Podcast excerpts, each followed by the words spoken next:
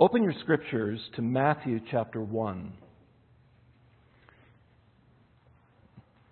Tim and Emily Parks are caught in Wyoming in the snow, and they were supposed to be back this morning to lead our children's program.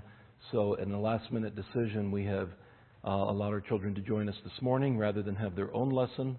Um, but I'll continue with uh, this theme in Matthew uh, that I'd like to look at probably two weeks in a row. Uh, and let me begin with a question. How do you really know that a Savior truly was born and he wasn't just a normal baby. Other than being told so by your parents or your grandparents. How do you know that? You might answer, well, he was born in a unique way by a virgin. Do you know that others have countered that claim by saying that there are nearly 80 other births that have been attributed to virgin birth? Egypt, Rome, Greece, Hinduism, Buddhism, and ancient China all have and tell a similar miracle. Now, what they won't tell you is, for example, uh, the ancient god in Egypt, Horus, the brother of Anubis, was born to the virgin Isis. But it's a myth, it's an imaginary god. The Phrygian Greek god Attis was born of a virgin on December 25th dating far before the birth of Jesus. But it too is classified as a myth or a legend. How do we know that Jesus is any different? How do you know he was a human and not simply a myth? See, if you're not certain that Jesus truly is the Son of God, born to die a real death, then what assurance do you have that your sins can be forgiven? That's how important the question is. Jesus told his disciples that he would return to earth a second time. That's the second advent. We're living between two advents right now. John 14:3 Jesus said, "I will come again and will take you to myself." But how do you know you can trust his words? And that you're not believing in one of the thousands of myths and legends taught by religious people throughout the centuries? Can you give an answer? As the astronomer Carl Sagan said, quote, extraordinary claims require extraordinary evidence. The weight of evidence for an extraordinary claim must be proportioned to its strangeness. Do the claims of Christianity have extraordinary evidence? Do you know that predictive prophecy which is unique to the Christian scriptures, is one of the proofs that Scripture, that your Bible, is the Word of God.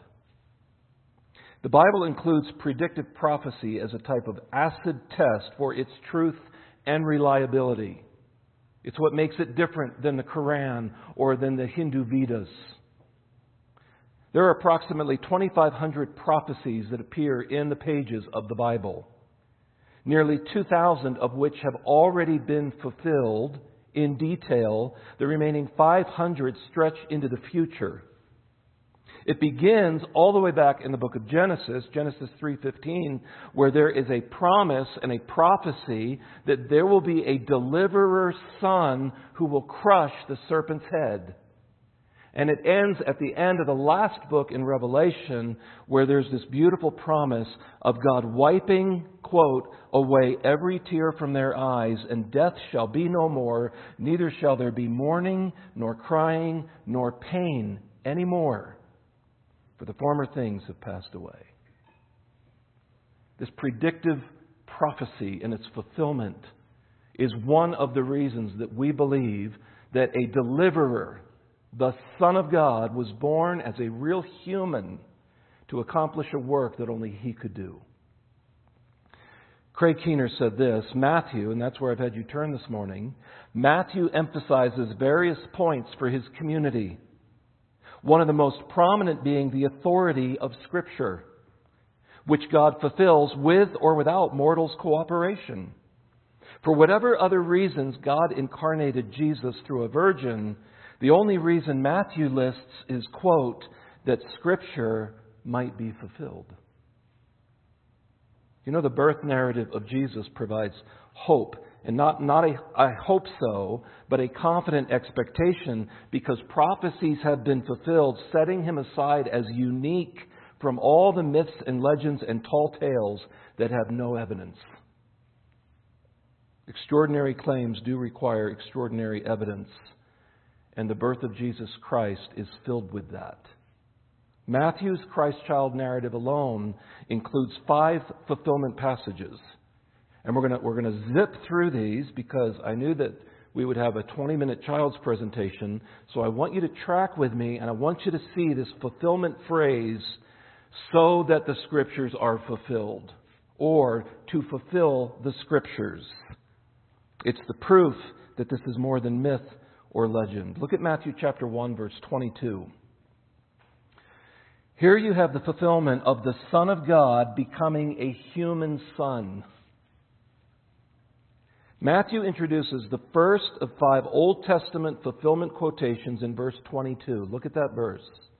All this took place, he's right in the middle of this birth narrative, to fulfill what the Lord had spoken by the prophet. Now, when you read it, most of you will recognize this, this goes back thousands of years to the prophet Isaiah. Verse 23 Behold, the virgin shall conceive and bear a son, and they shall call his name Emmanuel, which means God with us. For whatever other reasons, God incarnated Jesus through a virgin. And there are other reasons. Jesus' supernatural character, or God's divine intervention, or the judgment upon us that we cannot produce our own Savior, rescuer, deliverer. For whatever reason, the only reason Matthew lists is that all this took place to fulfill Scripture, to fulfill what the Lord had spoken by the prophet. And Isaiah's fulfillment, his Emmanuel prophecy of this particular child's birth means this, and this should, this should be staggering that God is with us. That on that morning a baby was born and it was God in a manger. It's what John said in the first chapter of his account of the gospel. So the Word became human and made his home among us. He was full of unfailing love, grace, and faithfulness, truth. The Son of God became a human son, and that was prophesied and fulfilled. Secondly, a small town is chosen over mighty kingly Jerusalem. Look at Matthew chapter 2, verse 1. Now, after Jesus was born in Bethlehem of Judea in the days of Herod the king, behold, wise men from the east came to Jerusalem. That would be the natural place to go. For a king to be born, we would expect him to be born where? Kingly Jerusalem. Verse 2 saying, Where is he who has been born king of the Jews? For we saw his star when it rose and have come to worship him. Note their question. The Magi emphasized the word born. They knew a human had already been born and he has the right to the throne that Herod occupies. He has a legitimate claim to Israel's throne by virtue of his birth, which means Jesus is a real human with real rights to kingship. Contrast their inquiry with Herod's, who, through accommodation to the Romans, was simply ascending to power as a client ruler under them. Look at, look at verse 3, Matthew 2. When Herod the king heard this, he was troubled. Look at the next phrase. And all Jerusalem with him. Well, because they knew the character and the nature of Herod. And assembling all the chief priests and scribes of the people, he inquired of them where the Christ was to be born. Interestingly, you have pagan magi coming from the east who already know he's been born and they're seeking him. And Herod, who should have known some of the scriptures, doesn't even know where the prophecy says that king, his rival, will be born. Look at verse 5. They told him in Bethlehem of Judea. For so, here's, here's the phrase For so it is written by the prophet. And you, O Bethlehem, in the land of Judah, are by no means least among the rulers of Judah, for from you shall come a ruler who will shepherd my people Israel. It also identifies him in the prophecy as from everlasting to everlasting. The quote from Micah 5:2 all of a sudden brings this tiny little town called Bethlehem into prophetical focus. In this narrative, we now have, notice the title, Where is the King of the Jews? And Herod himself says, Where is the Christ, the deliverer, the rescuer, the Savior to be born, the Messiah? Interestingly, these will appear later and be connected to his crucifixion. Don't miss the fact that Herod views this child as a threat. Even as a baby, he has king's attention. Even as a baby, he has created allegiances that extend far outside of Israel to foreign countries, while at the same time he's already threatening powerful men that sit on the throne within his own country. Men who should have rejoiced at his arrival, but now they want to exterminate him. Look at verse 7 of Matthew 2. Then Herod summoned the wise men secretly and ascertained from them what time the star had appeared. And he sent them to Bethlehem, saying, Go and search diligently for the child. Interestingly, how Herod, an unbeliever, completely believes in the fulfillment of the prophecy of Micah 5, verse 2. Go and search diligently for the child, and when you have found him, bring me word that I too may come and worship him. How much sinister plans are done under worship? How much crookedness and evil are done under the banner of worship? Bethlehem, a sparsely populated town that means house of bread, where the bread of life of John 6 is placed in a feeding trough. But Bethlehem is important because it also connects Jesus through that kingly line of David, who was also born in Bethlehem. Craig Blomberg states this Thus, one born in obscurity is recognized by unlikely devotees as the future king of Israel. The child whose birth is shrouded in suspicions of illegitimacy, chapter 1 of Matthew, is in fact God's legitimate appointee on the other hand, the legal rulers, both political and religious, by their clinging to positions of power and prestige, prove themselves to be illegitimate in God's eyes. Sadly, the church in many ages has perpetuated this pattern. Meanwhile, God often chooses to reveal himself to pagans, at times even in the midst of their religious practices, to lead them to the full truth found only in Christ. A small town prophesied to be chosen over mighty Jerusalem. Third, there is a new exodus out of Egypt, which means Jesus is going down to connect with his people's heritage, only the second book in our Bible called Exodus. Look at Matthew chapter 2 verse 15. Here's the formula again. Here's the phrase. This was to fulfill what the Lord had spoken by the prophet, and he's going to quote Hosea. Out of Egypt I called my son. Do you remember that's how he referred to the nation of Israel before they were a nation? He called them out of Egypt and he referred to them as his son, as a nation.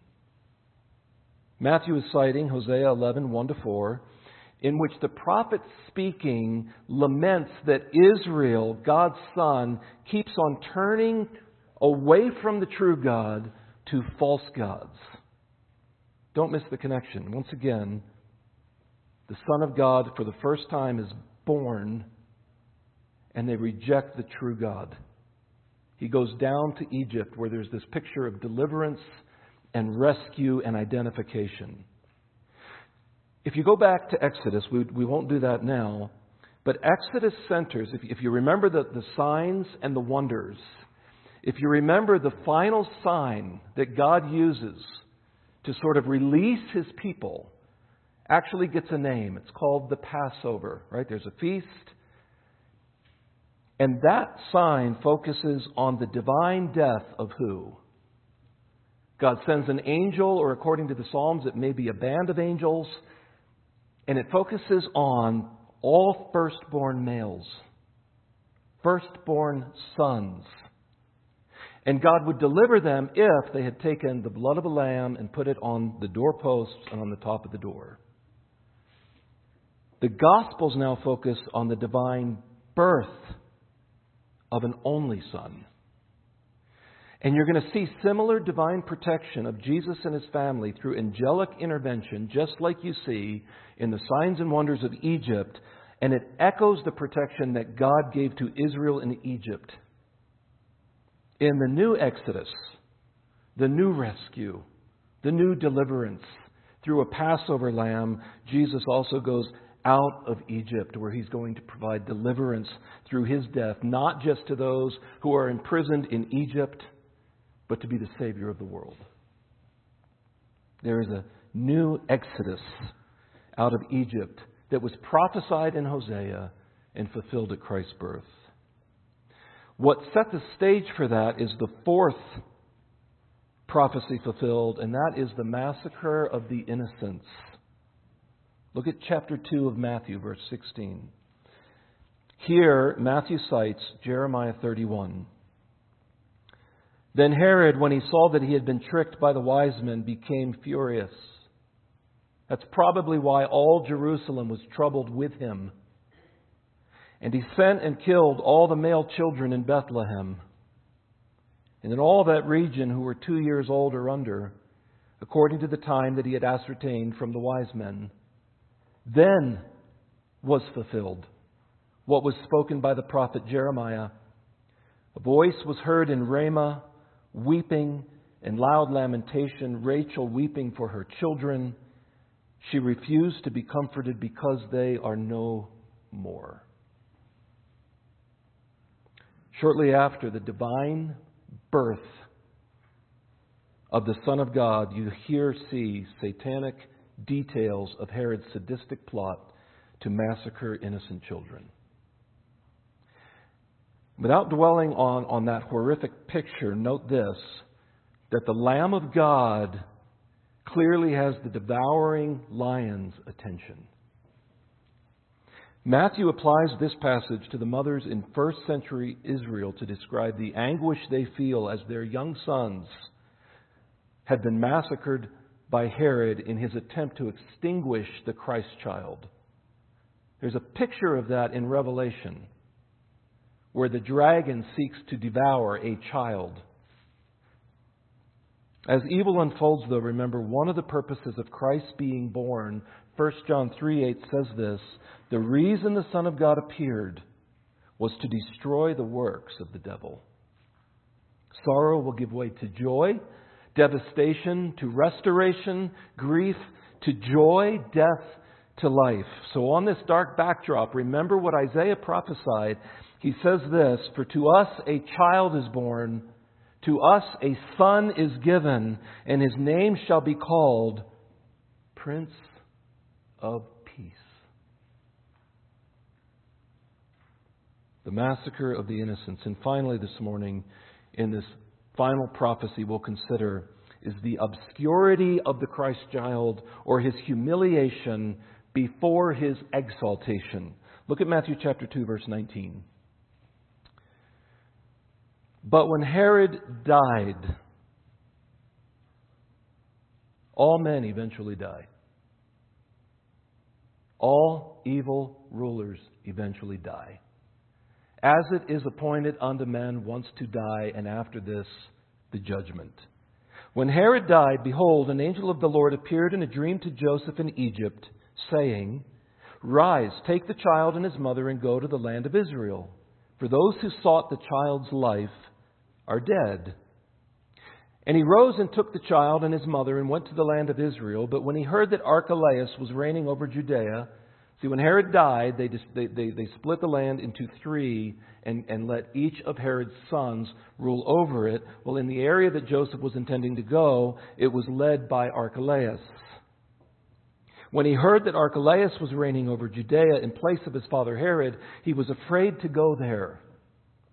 By the way, be, be comforted with that statement. Everything that Joseph had already seen, he's got angels talking to him, and he still can be crippled by what? Fear. He was afraid to go there, and being warned in a dream, he withdrew to the district of Galilee, verse 23, and he went and lived in a city called Nazareth, so that, here's the formula, that what was spoken by the prophets might be fulfilled, that he would be called a Nazarene. Jesus, the refugee to North Africa, is taken to Nazareth. There is no explicit scripture where you can go back to the Old Testament and see this. So what is what is probably happening is he is he is summarizing a broader theme of obscurity.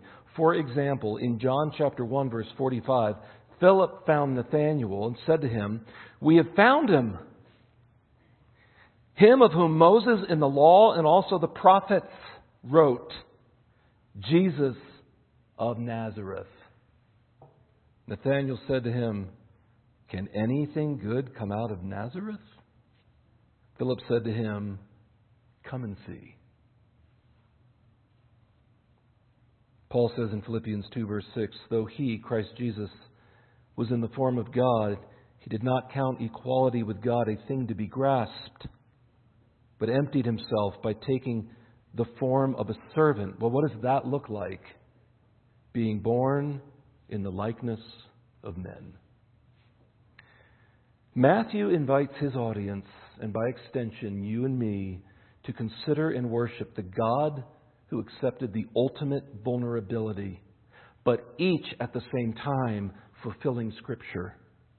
To be born as a baby in mundane conditions, to obscure parents, into a murderous world, to become a refugee to Egypt, to move north where he will eventually be rejected by his own townspeople, being threatened to be thrown over a cliff, to be persecuted by the religious elite, to face shame, rejection, suffering, and death, so that he could accomplish his mission, which is to save his people from their sin. 1 Timothy 1:15 The saying is trustworthy and deserving of full acceptance that Christ Jesus came into the world why to save sinners. So how can you know that a savior truly was born and that Jesus can forgive sin because we agree with Carl Sagan extraordinary claims require extraordinary evidence.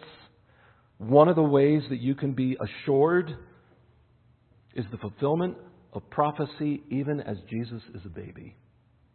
That he is fully God and now fully human, so that he died a real death and was really buried and rose again the third day. The point of prophecy is to also inform us of the future so that we can just how we live in the present. So here's a reality you can trust in. Isaiah 118. Though your sins are like scarlet, they shall be white as snow. Though they are red like crimson, they shall become like wool. This week I found great encouragement in this, where Jesus said to the woman who had a very bad reputation in a city that she even stood out among other sinners as a really bad sinner. Jesus tells the religious people who are condescending and judging her, he says this I tell you, her sins, listen to the next phrase, which are many. Jesus knows our sins.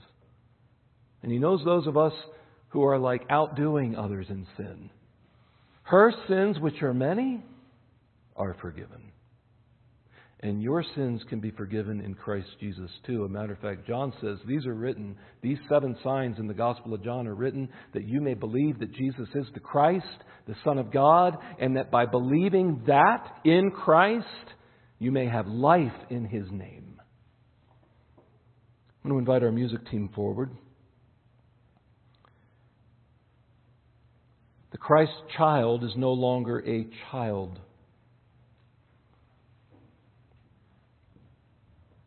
Every December, we need to be sure we're not placing him back in a manger. He is not only the king of the Jews, as the Magi said, or as Pilate said, Here is your king. He even chose to put that above the inscription on the cross.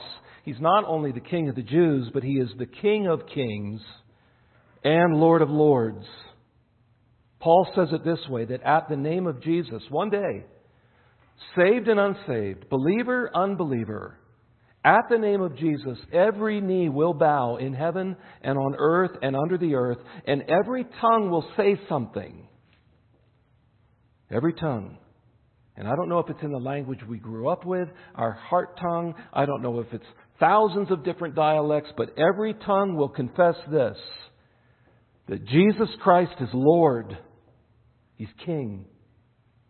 He's sovereign. And they will all say that to the glory of God the Father. Do you believe that? Ours is a, is a reasonable faith with evidence, with predictive prophecy fulfilled, even as he's an infant. How many more were fulfilled during his life, and how many more at his death and resurrection? Believe in Jesus Christ, and you will be saved. Let's pray.